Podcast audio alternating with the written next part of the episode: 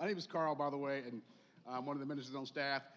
I'm normally not too late, but today is a happy Black History Month, and we're taking some time to sort of reflect on some things about that, and I think it's crucial. I love cultural affirmations like anybody else. You know, achievements, they're great.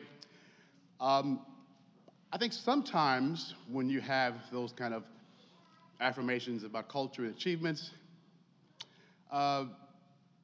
they could have an adverse effect of sometimes reducing a population or a community to their achievements. Amen? Amen.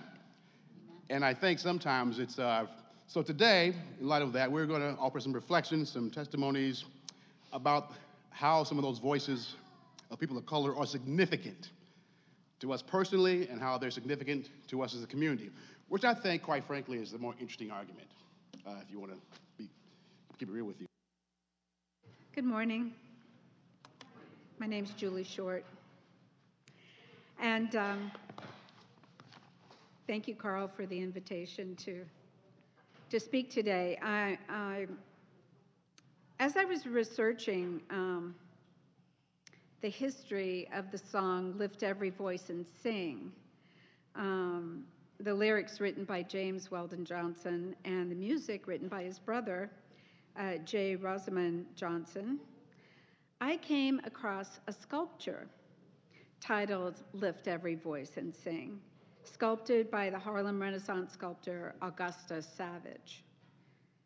Augusta Savage was born in Florida on February 29, 1892, and she died in 1962.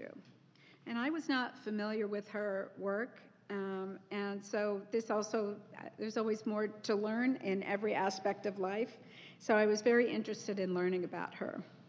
From an early age, Savage was sculpting and using the modeling technique, which I learned is it's not carving out of clay, but it's adding clay on to forms to make her sculptures.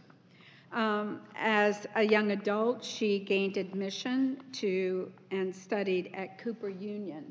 That's a picture of her right up there, here in New York City, which was highly unusual at that time. She had been denied, she'd been accepted into an art program in France, but ended up not going because of her color. People did not want to room with her. There would be other white girls there, and they did not want to room with her. So this became something that was actually written up in the papers, I learned, but they still never changed their mind on that. So she was not able to attend that school. But she devoted herself to art education in addition to her own sculpting work, and opened and established the Harlem Community Arts Center. And she mentored young artists such as Jacob Lawrence and others. In 1937, she was commissioned to create a sculpture for the 1939 World's Fair in New York City. And she wanted to pay tribute to the lyricist and composer, the Johnson brothers, and lift every voice. So she titled, and the song that they wrote, so she titled her sculpture after the song. It was not called that when it was at the World's Fair. The World's Fair Committee decided that they wanted to call it the harp, which she never really appreciated. She wanted it to be called what she called it, the creator.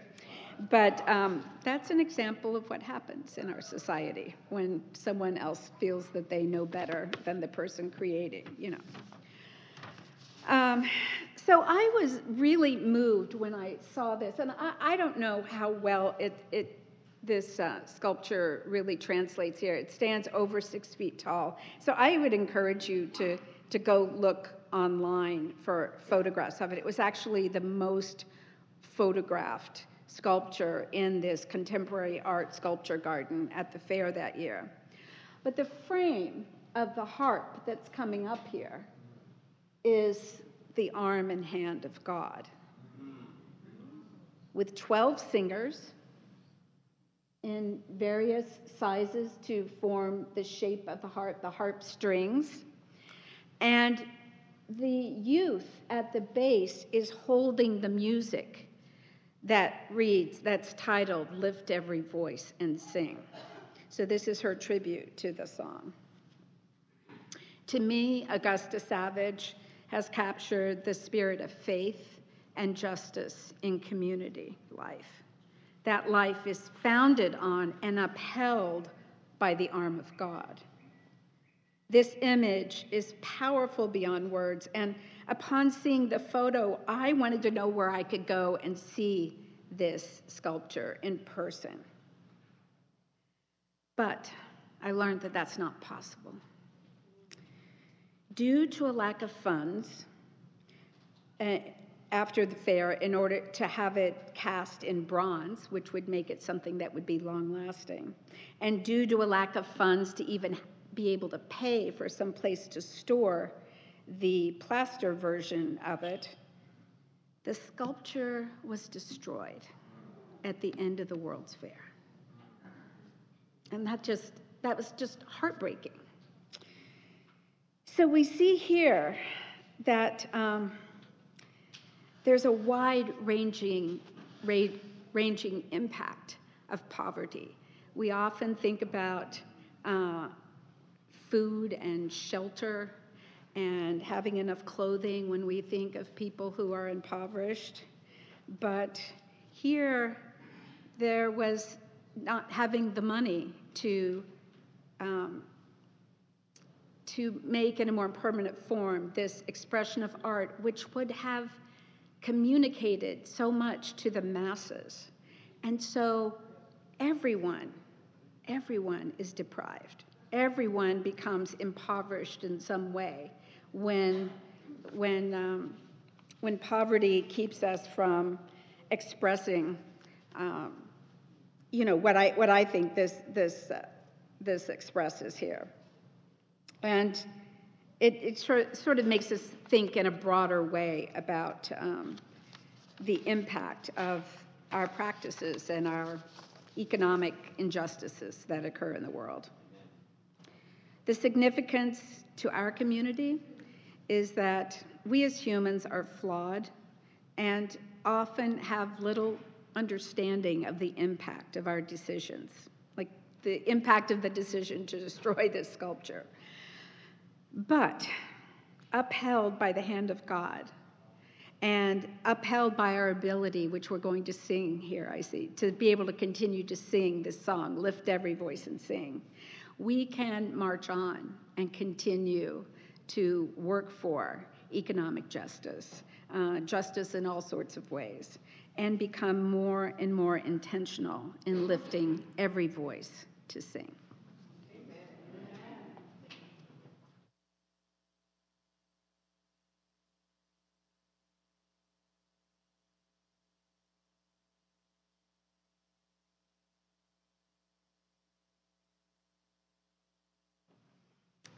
Hello, I hope everyone's good this morning. For those who don't know me, I'm Ava. I'm James and Kareen's daughter, and I've been at this congregation for quite a while. Carl told me that I would be doing something today and that I would be expressing and showing you guys someone who has had an impact on me, left an imprint on my life and how they've inspired me to do better. From the first time I heard James Baldwin speak, I loved him. He was a huge figure in the civil rights movement, even while he was abroad in France. My dad introduced me to him when I was in my early teens. My dad told me how the way he spoke to people, especially white people, to listen and really think about their opinions, thoughts, and facts. Even in the face of racist affronts, he would always remain composed. He knew that a white person could never fully understand the life of a black person. And he would calmly and powerfully drop facts to counter dangerous ignorance. This is probably one of the most known interviews of Baldwin, but I love it because it was the first thing I heard of him and it powerfully spoke to me. On the Dick Cavett Show in 1968, James Baldwin says, "I was discussing the difficulties and obstacles and the very real danger of death thrown up by this man in society when a black man attempts to become a man. I don't know what most white people in this country feel, but I can only conclude what they feel from the state of their institutions. I don't know whether the labor unions or their bosses really hate me. That doesn't matter, but I know that I'm not in their unions. I know that in the real estate lobby has anything against black people. Of course, I don't know that, but what I know is that the real estate lobbies keep me in the ghetto. I don't know if the board of education really hates black people, but I know that every textbooks that they give my children to read and the schools that we have to go to, now this is evidence. You want me to act on faith, risking myself, my wife, my woman, my sister, and my children on some idealism which you assure me exists in America, which I have never seen. Baldwin spoke these truths, and that is still largely applied today. It doesn't mean that the life is meaningless or depressing.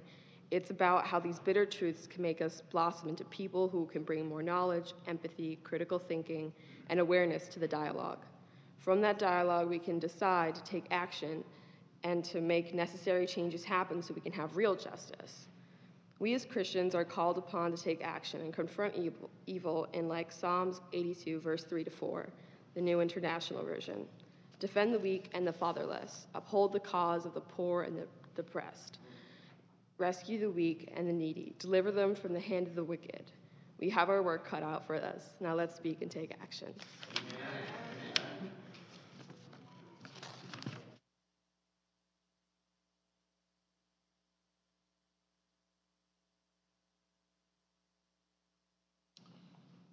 I was hoping there'd be a stool. The children of children, by the time they're half-grown, have habits like rabbits and young of their own. The children of children from their mama's laps hop down to the ground to be taken in traps. The children of children are trapped in dark skins to stay in and play in a game no one wins. The children of children, while so young and sweet, all damned and programmed for future defeat. The children of children are trapped by adults who fail them, then jail them to hide the results. The children of children are unable to cope with systems that twist them and rob them of hope. The children of children, all sinned and ashamed, pairing and bearing, and who do you blame? The children of children cry out every day. They beg you for rescue. And what do you say? That's a poem by Oscar Brown Jr. I heard it for the first time as a teenager when we finally got cable and I could watch the Def Poetry Jam. Which for a young kid growing up in the Texas Panhandle was a window into a world of experiences that weren't a part of my world, and voices that were very much not a part of my church or my religious experience.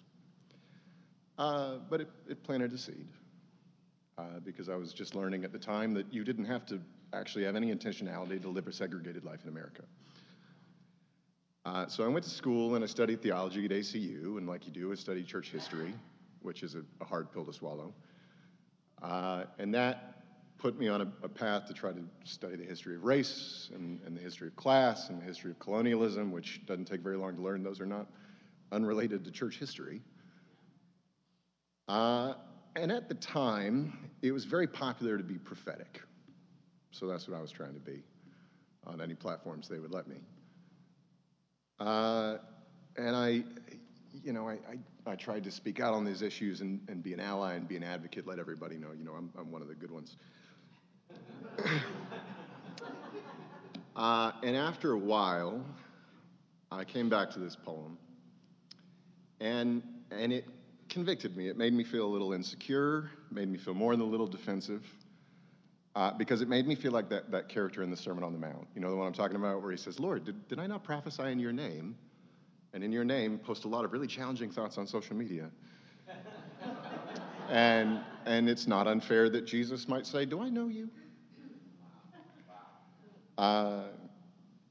Because you come to learn that the same thing you can say about Jesus, you can say about the oppressed, which is that studying about someone's not the same thing as knowing them.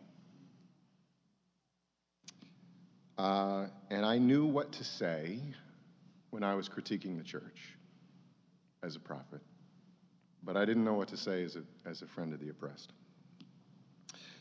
But that was years ago. I've been in New York now about 10 years, and this poem is a lot better description of the people I do church with now in the Bronx. So I come back to it this last week, preparing for whatever this is that I'm doing now, and it convicted me again. Made me feel a little insecure, made me feel a little defensive. Reminded me of that there's a great quote from David Foster Wallace. He says, "The truth will set you free, but not until it's finished with you." And I don't think this poem is quite finished with me yet. And to be perfectly honest, I'm not sure it's going to be. If for no other reason than because I was born with a Babylonian passport. But I do think that you can say the same thing about Jesus that you can say about the oppressed, which is that the more I come to know you, the more I realize how poorly I've loved you up till now. And when the children of children cry out, I'm at a stage of life that I'm pretty convinced I'm not the rescuer in this poem. But maybe we can do the work that you might get invited to sit down and cry out together. Good morning, all. And for those of you who don't know me, which would be surprising unless you're visiting,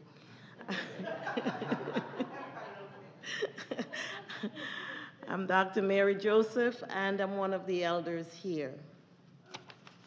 I just want to talk a little bit about, I don't like to talk about myself, but this is an occasion that I think warrants it. But first, I want to tell you a little story that triggered my thinking in this direction. I have a friend / colleague that lives in Texas, and she comes to New York every now and then for additional training.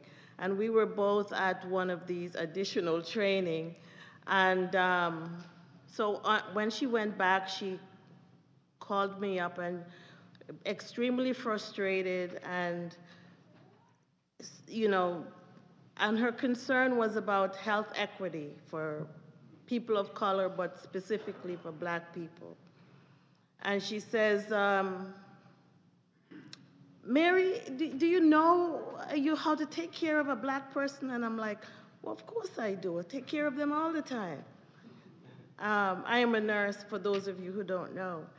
And she says, well, you know, I'm just not sure about all this, she says. And I said, well, can you just kind of start from the beginning? What are you talking about? And she says, well, have you read the book Post-Traumatic Slave Syndrome? I said, what? She said, Post-Traumatic Slave Syndrome, have you read the book? I haven't even heard of the book, let alone reading it. So she says, you need to read that book, and you need to think about this book when you're helping people of color and Black people. I said, okay. So needless to say, I got off the phone and I went to Amazon and ordered the book.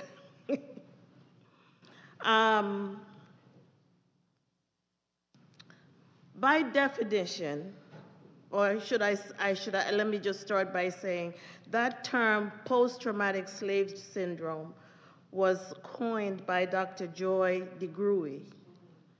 To describe multi-generational trauma and injustices experienced by African Americans from the dawn of slavery to our present time, including all the deaths and abuse, brutality by various police in various states.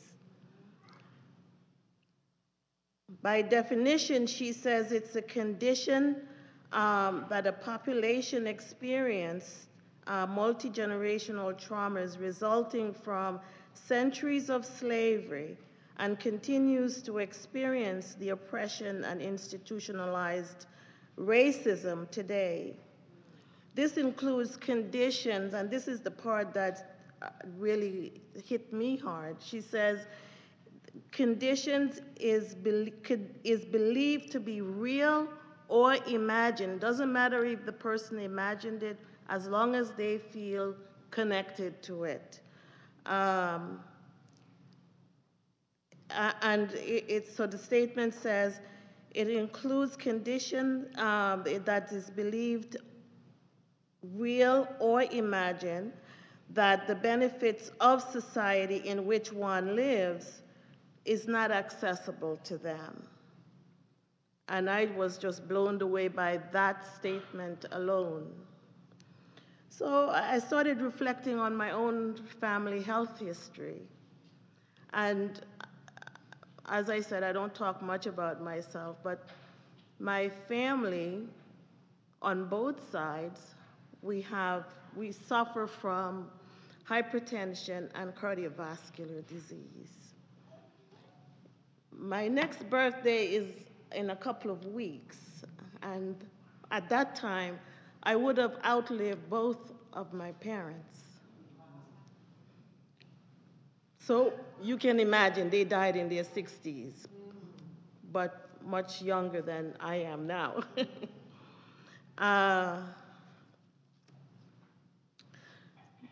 My mom was very, very vocal about not going to a conventional doctor. She just thought they did not have her best interest at heart. That they were going to give her medicine, and it didn't matter whether it worked or not. And she didn't think it was going to work. So, you know, here I am, a nurse, and I'm supposed to encourage my mother to go to the doctor and take the medicine. And so the first major situation that occurred as a result of her not going was this massive, massive nosebleed. And at that time, she took the medicine. She said, "Mary, I'm not taking any more of this medicine." I said, "You start feeling better now." She says, she looked into my eyes, piercing my whole being, and she says, "You've become just like them." To this day, I still feel that, and I hear her voice.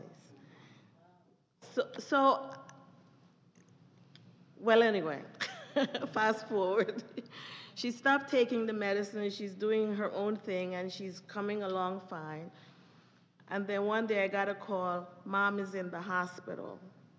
She had this massive, massive stroke that went on for days.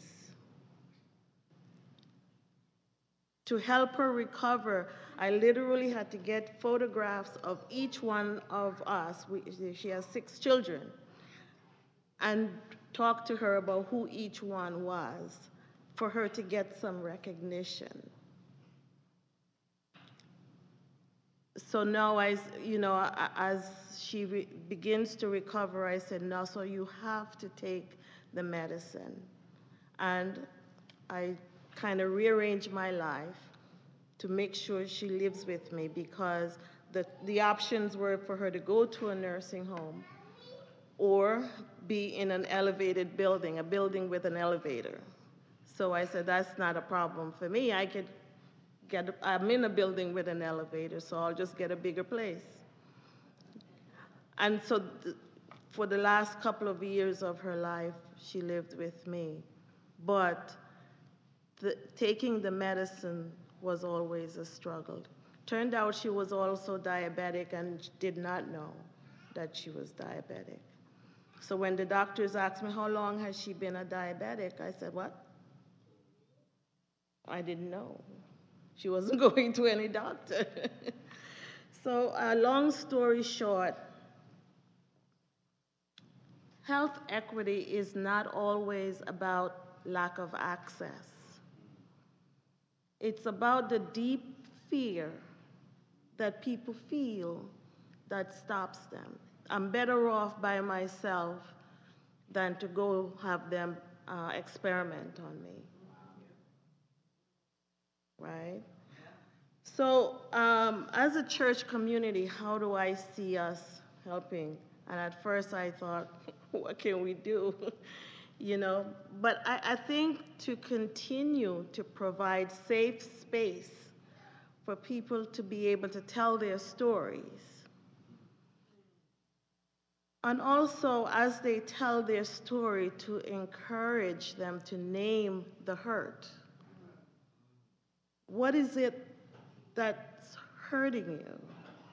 Why is this story? Why do I need to hear this story? Right? And if it is appropriate, then we ought to offer forgiveness. But the last thing we want to do, and never ever do, is to sugarcoat the problem. The problem is real, people are suffering, and we need to be a part of the solution. So that's as much as I would like to say, you know, but there is a lot of talk about health equity, and it is an issue. It's a real issue. But I don't think the research at this point that I have read covers the fear that people feel. You know, it's always about there's not enough doctors, not enough nurse practitioners, and so on. There is no clinic in this neighborhood, and so on. But then what about the people who have access but they're afraid to go because they don't think they're going to be treated right? That's right. And what can we do about that? Thank you for listening.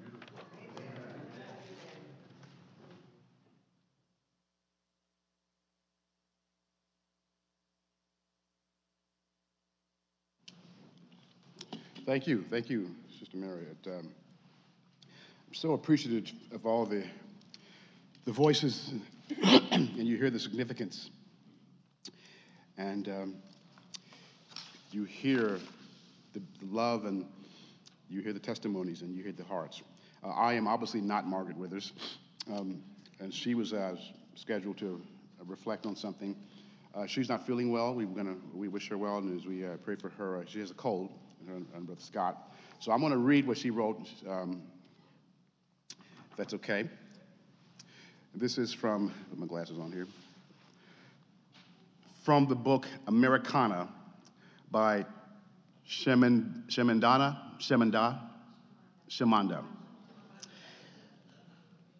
Agoze Adichie. Oh, you got it. So you got it. Great. It's a novel about a Nigerian woman who came to the U.S. to go to college and her experience with race. She argues that when there's only a single story about a group of people, it robs them of their dignity.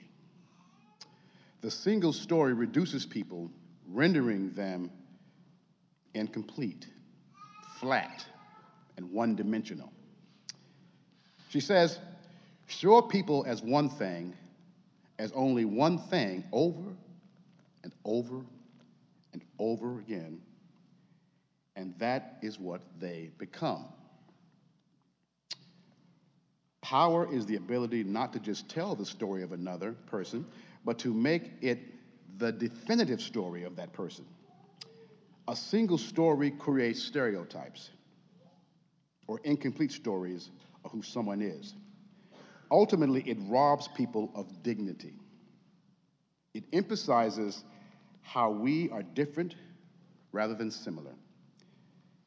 What is your default position or narrative about someone when you see them?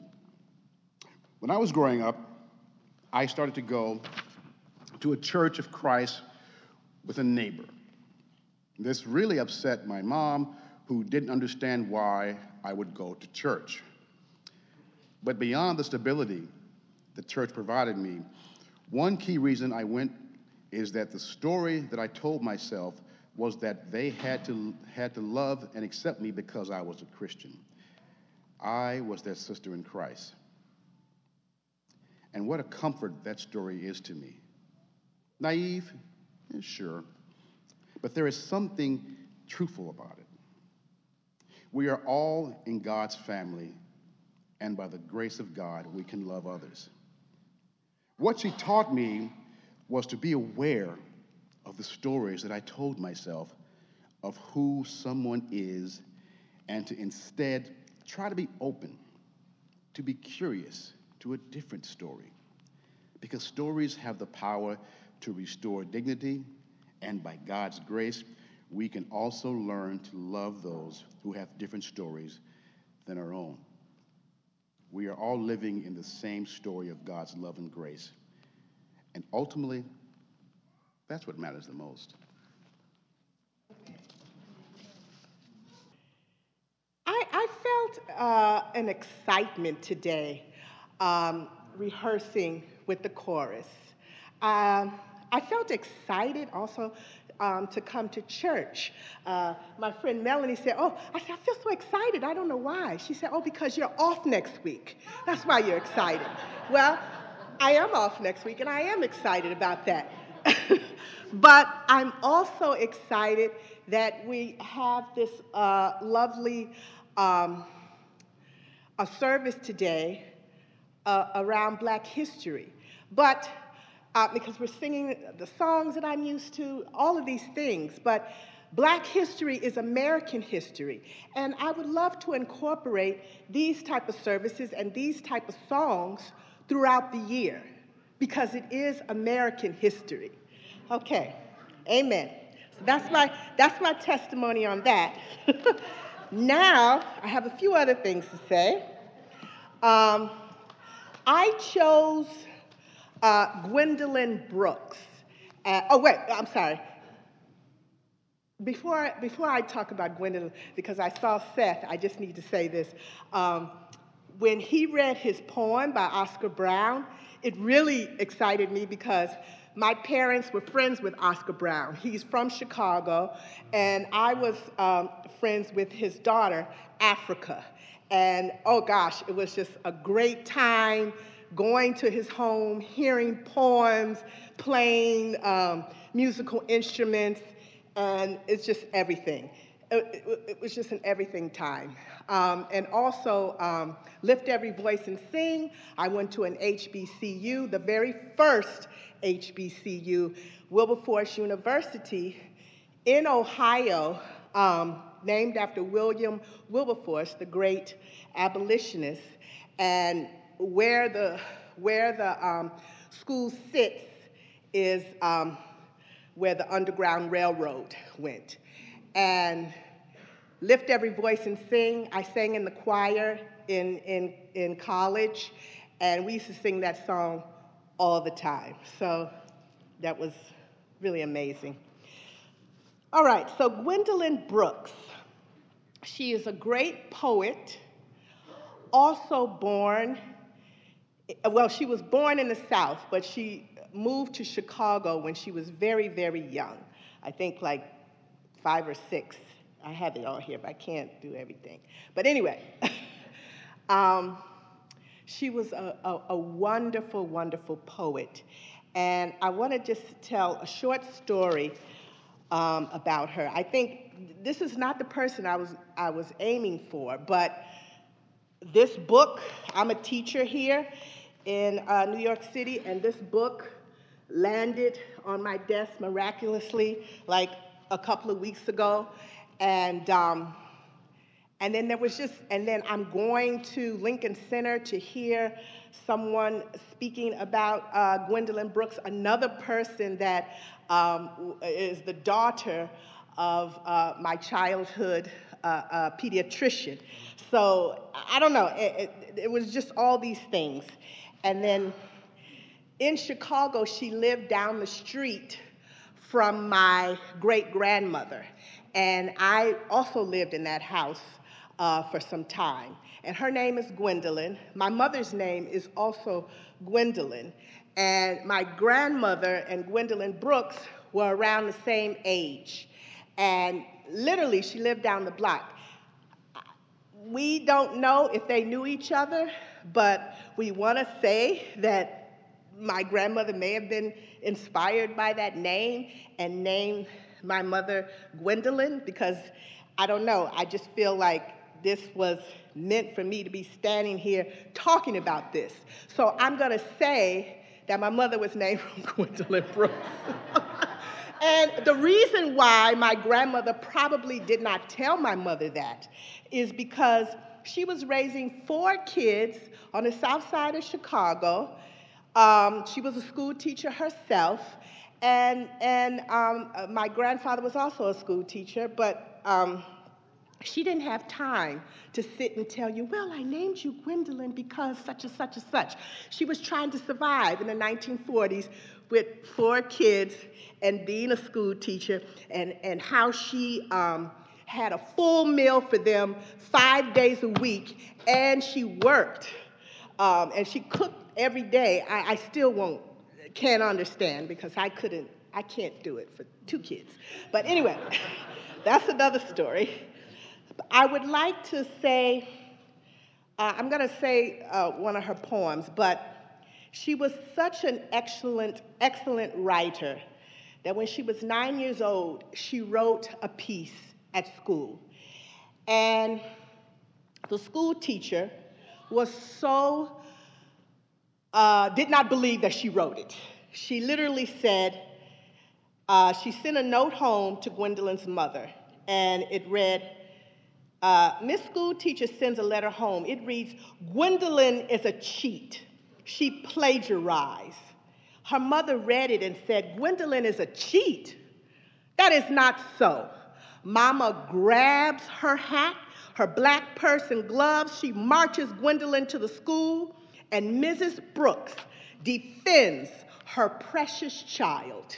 She said, and this was in 1925.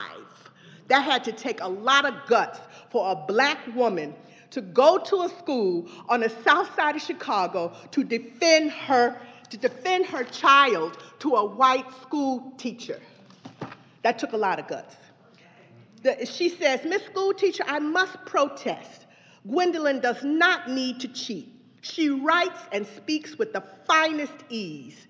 Test her now, and we will see. Test her right now on the same thing and see. Gwendolyn considers the insulting charge, and she writes a poem in proud, prim letters. And right then and there, she just, there's the poem. Forgive and forget. If others neglect you, forget. Do not sigh.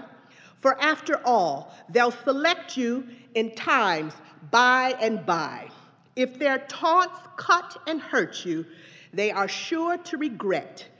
And if in time they desert you, forgive and forget. 1928. And she was a mere child. Now, I would like to fast forward to the 2000s, where we still have to defend our children. I don't know if everyone knows this, but Dr. Martin Luther King's born name was Michael. It was not Martin. Does everybody know that? Okay, it was not Martin. So I don't want to embarrass my children, but one of my children told his teacher that. And his teacher pretty much called him a liar and said it wasn't true. And, you know, he felt very bad, felt bad about that. We had to go and defend our child from that and other things that happened. Because these little, I don't know, just what a, you can't be right, you little black boy. You can't be right, you little black girl. You don't know what you're talking about. So there are teachers that do that. And we still have to defend today.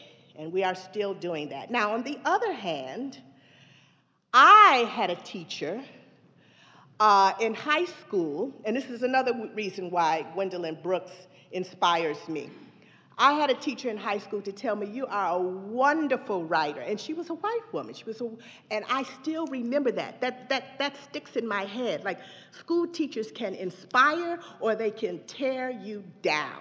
So that inspired me, and it inspires me to continue with my writing and to get it published. My mother was also a good writer, so perhaps is also a good writer. So perhaps that's another connection to the Gwendolyn name, and my mother saw that. So that's why I need to say that about Gwendolyn Brooks and her amazing mother. Now, I would like to read one of her quotes, another quote. We are each other's harvest. We are each other's business. We are each other's magnitude and bond. We live not for battles won, live not for the end of the song. We live in the along. For me, that means this life is a journey. It's not the beginning or the end. We live right now in this community in that in-between. And what are we doing with each other in the in-between? How are we holding each other accountable? How are we holding each other up? How are we inspiring one another? Because that your words inspire. Everyone here is a teacher, so we all can inspire. Now, I would like to read, I would like to pray. Shall we pray? Lord, please bless and surround us at this time, and be with us as we think about everything that we're learning today. Francis, and please be with Francis Franklin and his health. He's a family friend of Wondrous Burns.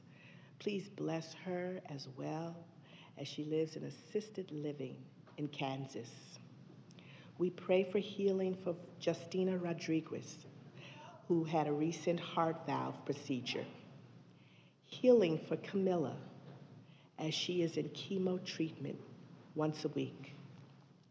Continue to heal and strengthen Sister Denise, Sister Melanie, all of those who need physical, emotional, and mental healing. Also, Eddington's son, who was kidnapped in Haiti, please bring him home safely. Heal and deliver us from all of the mass shootings and show us a better path. Give us safety and give us peace. Continue to bless the families and those affected by the earthquake in Turkey and Syria. Lord, I pray for generations that have been affected by racial hate and the ongoing normalized and invisible effects of white supremacy. I pray for those who have been oppressed because of their gender and their sexual identity. Bless and heal those who have been oppressed by their lack of housing and because of poverty. Let those who suffer realize that who the sun sets free is free indeed. Heal the broken and bind their wounds. Strengthen the weak. Wipe every tear from their eye, mighty Jesus. This we ask in Jesus' all-powerful and healing name. Amen. Amen. Thank you. Hello, everyone. So I'm going to be talking about Fantastic Negrito. He is a 3-time Grammy Award-winning artist. And I just love talking about music, so this is kind of fun for me to talk about. But he is an artist that's this great mix of like blues and funk and rock and soul. And anyways, this is his most recent album called White Jesus, Black Problems, and the name alone is pretty convicting to me. But it's a story about his grandparents from, the love story of his grandparents from 7 generations prior. During the pandemic, he did what a lot of us did, which is do all the things we never have time for. And for him, that looked like discovering his ancestry through Ancestry.com. He didn't know a lot about his heritage, but came to find out that his grandmother, great-grandmother, great-great-whatever grandmother, her name was Elizabeth Gallimore, and she was a white indentured servant from Scotland who came over in the mid-1700s. And she fell in love with a black slave who we don't know what his name is because of the times. But they went on to have several mixed-race children. So even though it was illegal at the time for them to be together, they lived in this common law marriage, which Fantastic Negrito calls the most punk rock thing ever. Elizabeth ran from the law for unlawfully cohabitating with a Negro slave. And their mixed-race children were able to inherit their mother's side, which meant that they only needed to do, or they had to do 7 years of indentured servitude for their freedom. And what that caused was then generation after generation of, in his family, of registered free Negroes in the South at that time. And so generation after generation, which finally led to Fantastic Negrito. So this album retells all of these events. Each song is taking on a different aspect of this story until the final song, Virginia's Soul, where he repeats over and over again, freedom will come. I know one day, I'm sure, that freedom will come. So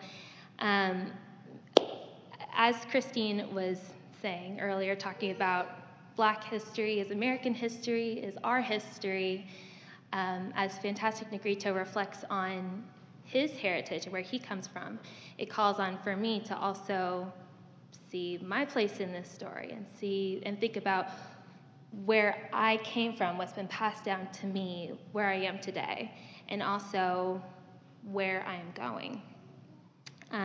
I see this beautiful love story as a story of perseverance, and it's also one of the, there's several compelling parts of the story to me, but one of them being that it's a story of a white woman who puts aside her privilege for love that created freedom for years and years to come. She had no idea the ripple effects that would be created for generations to come.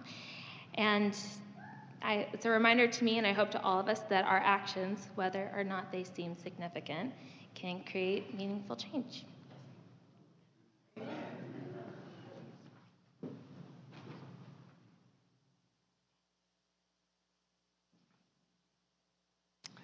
When Carl asked me to share in these meditations today, I thought back to the last substantial book that I read about in this regard, a wonderful book that I would recommend to anyone, David W. Blight's book, Frederick Douglass, Prophet of Freedom. It came out in 2018. I think I read it in 21. But it's maybe appropriate because February, this February is the 205th anniversary of the birth of Frederick Douglass. This February is also the 128th anniversary of his death at the age of 77. He was born to an enslaved mother from whom he was separated as an infant. His father, the father evidently was the slave master at in the plantation. He grew up in slavery in Maryland until he successfully escaped at the age of 20 and finally reached New York City. And soon took Douglass as his new last name. It was about 7 years later that he published in 1845 his narrative of the life of Frederick Douglass, an American slave, which was the first of three autobiographies that he published. That became very influential. He became one of the, in the 19th century, and both in the pre-Civil War and post-Civil War, but in the, he became very important and famous, but in pre-Civil War times was one of the most important of voices of abolition, both here in the United States and abroad, which he had to escape abroad for periods of time because of the threats against him. He became one of the best-known lecturers around through the 19th century. I believe it's said that he actually was the most photographed person in the 19th century after photography was introduced, and his picture, that lion hair and all of that sharp-cut features and so forth and stare directly into the eyes of the viewer, became very powerful as a voice of abolition. He, in the appendix to his narrative of the life of Frederick Douglass, he talked about his Christianity, which he came to in the time that he was teaching himself to read before he finally escaped, and even developed his own small congregation, which also served as a place where he taught literacy as well. But he has a statement about Christianity that's very, very powerful there. I love the pure, peaceable, and impartial Christianity of Christ. I therefore hate the corrupt, slave-holding, women-whipping, cradle-plundering, partial, and hypocritical Christianity of this land. Indeed, I can see no reason but the most deceitful one for calling the religion of this land Christianity. I look upon it as the climax of all misnomers, the boldest of all frauds, and the grossest of all libels. Between the Christianity of this land and the Christianity of Christ, I recognize the widest possible difference. He said, he condemned the corrupt, here's where I'm supposed to go. He said that the man who wields the blood-clotted cow skin during the week fills the pulpit on Sunday and claims to be a minister of the meek and lowly Jesus. The slave auctioneer's bell and the church-going bell chime in with each other, and the bitter cries of the heartbroken slave are drowned in the religious shouts of his pious master, as the pastor covers his infernal business with the garb of Christianity. The slaveholder attends with pharisaical strictness to the outward forms of religion and at the same time neglects the weightier matters of the law, judgment, mercy, and faith. Just a little selection. I'm an old man now. I grew up in the 50s, in the South, in Texas, in small towns. I grew up in the Jim Crow South, in which not exactly what he's describing, but a derivation and descendant of that was still today to some extent, is a pattern of Christianity. And I can remember the process. Not that I remember it in detail, and I wish I did remember it in much greater detail, of the light coming on from reading at one point that narrative long before the time of David Blight's biography. and realizing that so much of what he said still applied to the way that churches were separated from each other and the way that there was simply no interaction between Negroes and white folks, between their churches, between the whole system, between the schools. Everybody fought over busing, but when I started high school, I was bused past a Negro high school to the white high school on the other side of town.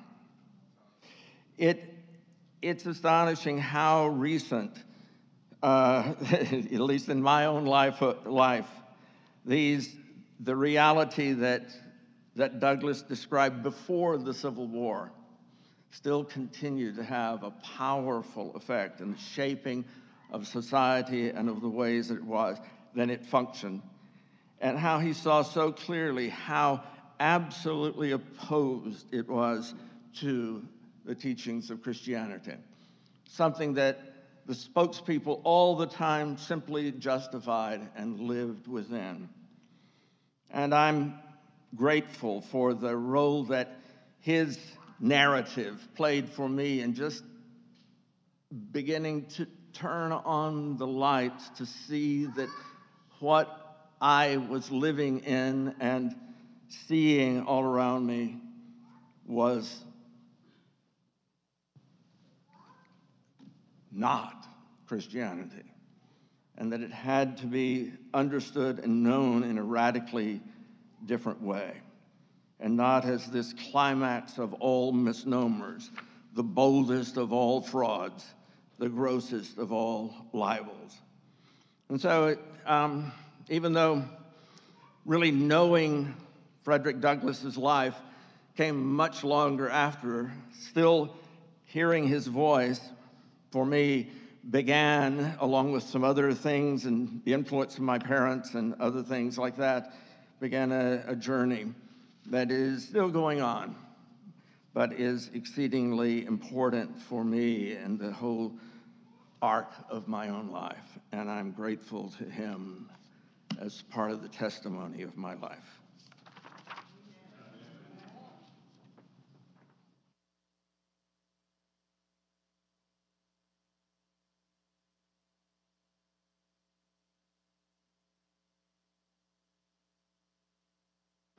Good morning.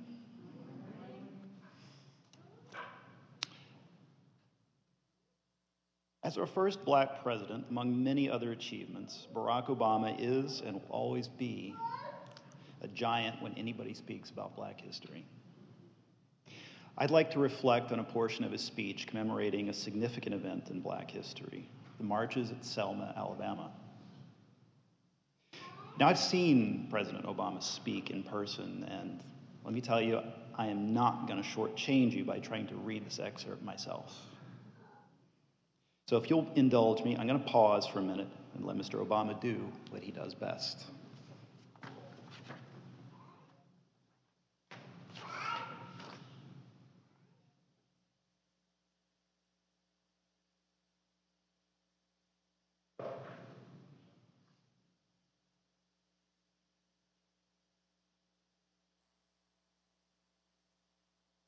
Well, sorry, Mr. Obama.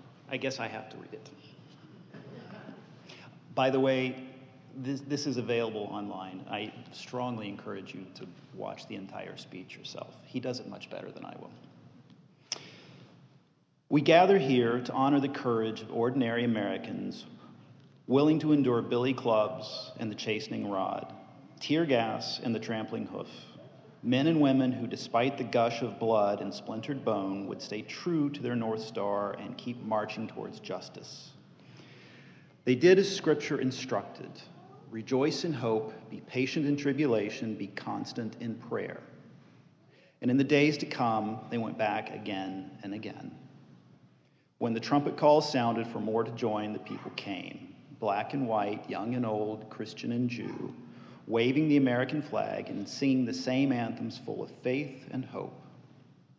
A white newsman, Bill Plant, who covered the marches then and who is with us here today, quipped that the growing number of white people lowered the quality of the singing. Again, he delivers it better than me, but you know. To those who marched, though, those old gospel songs must have never sounded so sweet. In time, their chorus would well up and reach President Johnson, and he would send them protection and speak to the nation, echoing their call for America and the world to hear, "We shall overcome." What enormous faith these men and women had, faith in God, but also faith in America. Those Americans who crossed this bridge, they were not physically imposing, but they gave courage to millions. They held no elected office, but they led a nation. They marched as Americans who had endured hundreds of years of brutal violence, countless daily indignities, but they didn't seek special treatment, just the equal treatment promised to them almost a century before. What they did here will reverberate through the ages, not because the change they won was preordained, not because their victory was complete, but because they proved that nonviolent change is possible, that love and hope can conquer hate. Now, I'll be honest. Growing up in South Carolina, despite my parents' best efforts to raise me as anything but a bigot, I didn't know the first thing about Selma, Alabama. It was never once discussed in school or at home. So why does it mean anything to me today? Why should it mean anything to our church community? It means something to me for the same reason I think it should mean something to our community. Jesus began the Sermon on the Mount with, among other blessings, the following. Blessed are the meek, for they shall inherit the earth. Blessed are those who hunger and thirst for righteousness, for they shall be satisfied. Blessed are those who were persecuted for righteousness' sake, for theirs is the kingdom of heaven. Blessed are you when others revile you and persecute you and utter all kinds of evil against you falsely on my account. I think most Christians nod their heads sagely when passages about being persecuted and reviled for righteousness' sake on Jesus' account are read or contemplated, imagining centuries of Christian persecution in our history. And they aren't wrong. I can only imagine that these passages take on added significance for African Americans who frequently endure such persecution both for righteousness and Jesus' sake, as well as the color of their skin. So I think some of the parallels I see between what Jesus said and the nonviolent action taken by the marchers at Selma that Mr. Obama was commemorating are pretty obvious. But I've always been puzzled by the statement, blessed are the meek. Meek sounds like weak, doesn't it? At least that's how it's always sounded in my ears. Quiet, gentle, easily imposed upon, submissive. How can it be that by being quiet, gentle, and submissive, you can somehow inherit the earth? Were the martyrs at Selma meek? Maybe so. They took the punishment that the authorities arrayed against them, dished out in a way that could be described as meek as we understand it. But look again. It doesn't look like meek to me. Gentle maybe, but not quiet. And certainly not submissive. Is it meek to keep coming back again and again for more, as Mr. Obama noted? As it turns out, I think the answer is yes, but not in the way we understand meek today. I concluded some time ago that Jesus didn't mean weak when he said meek. And when I did some research, I found that the word translated as meek in Matthew 5 can be interpreted to mean exercising God's strength under his control. It was noted that the same Greek word was sometimes used to describe a war horse, a deadly animal trained to exercise its skills under the guidance of its master. This is what I think Jesus meant when he said, blessed are the meek. You're blessed when you channel God's strength by rejoicing in hope, being patient in tribulation, and constant in prayer. Love God, love your neighbor, love your enemy. In this way, it is possible to endure billy clubs and the chastening rod, tear gas and the trampling hoof. The marchers at Selma, quote, comforted themselves with the final verse of the final hymn they sung. No matter what may be the test, God will take care of you. Lean, weary one, upon his breast. God will take care of you. They embodied what Jesus meant when he said, blessed are the meek. And in doing so, they gave courage to millions. They led a nation.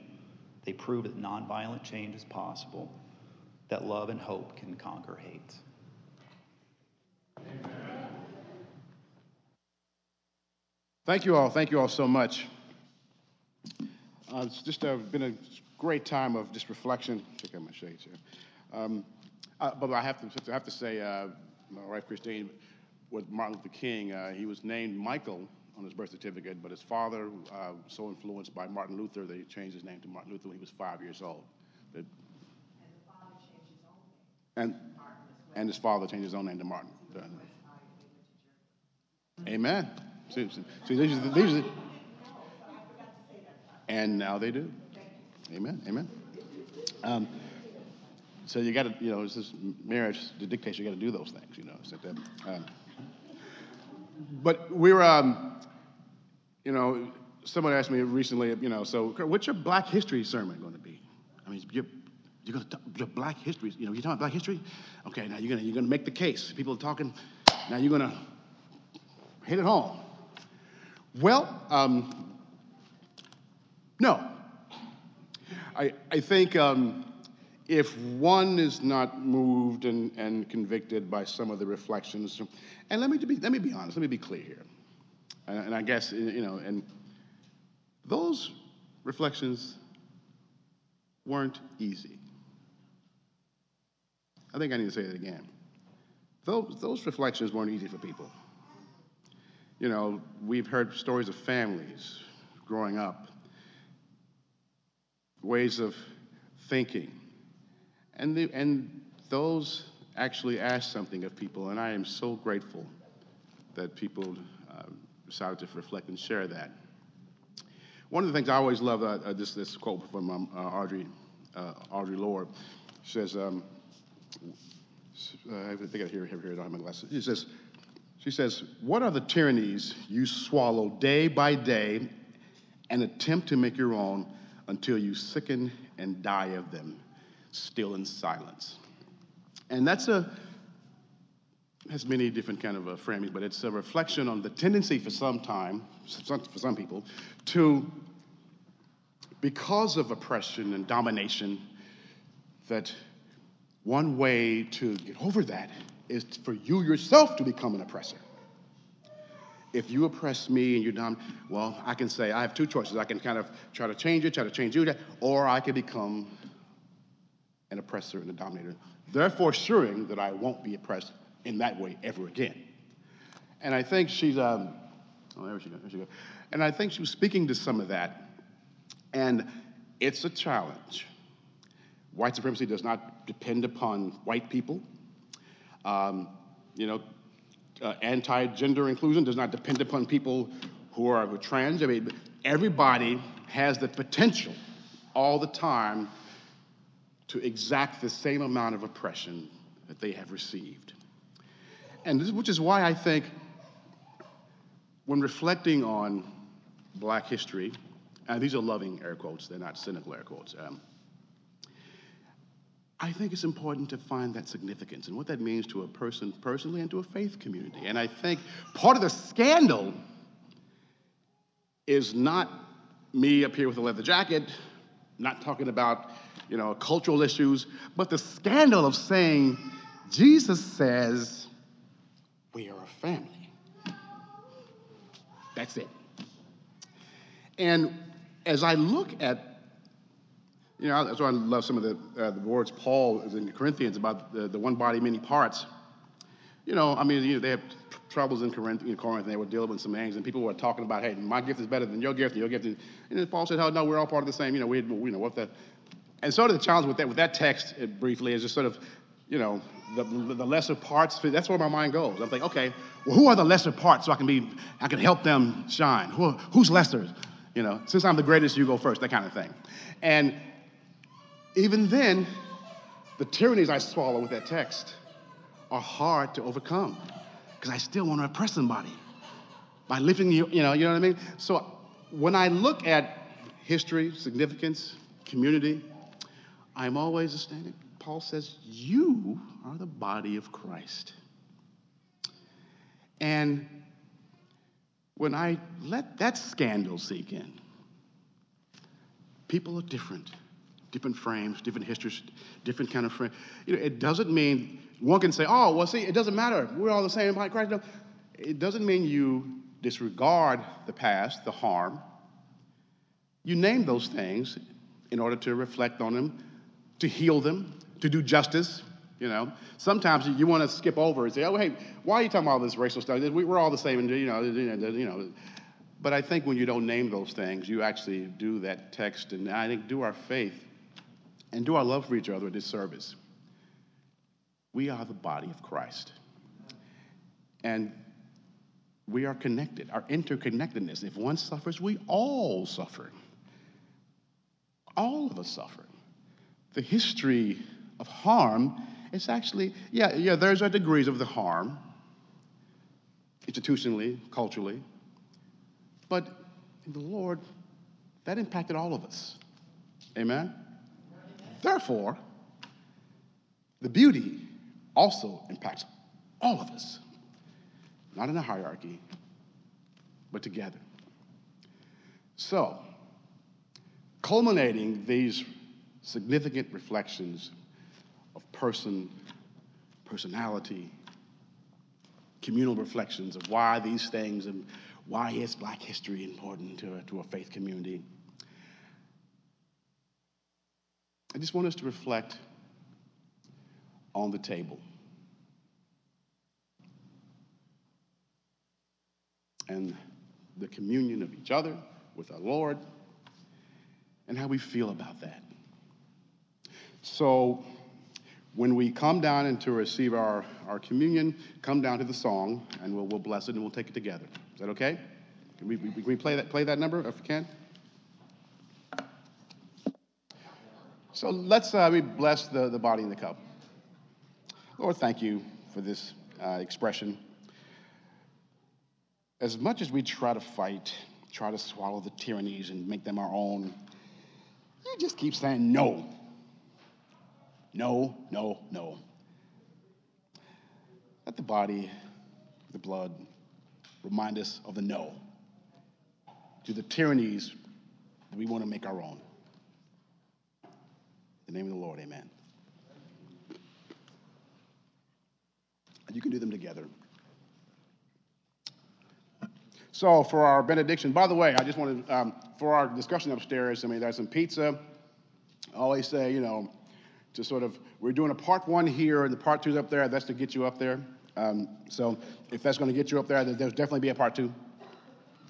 And there's pizza. Oh, and there's a discussion as well. So you can rank them all, pizza, part two, and the discussion. Shall we stand for our benediction?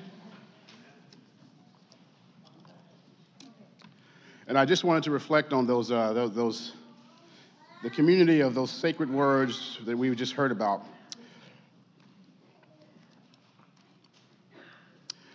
Everyone can see we're together as we walk on by. We fly like birds of a feather. I won't tell no lie. All the people around us, they say, can they be that close? Just let me say for the record, we were given love in a family dose. No, we don't get depressed. Here's what we call our golden rule. Have faith in you and the things you do. You won't go wrong, as this is our family jewel.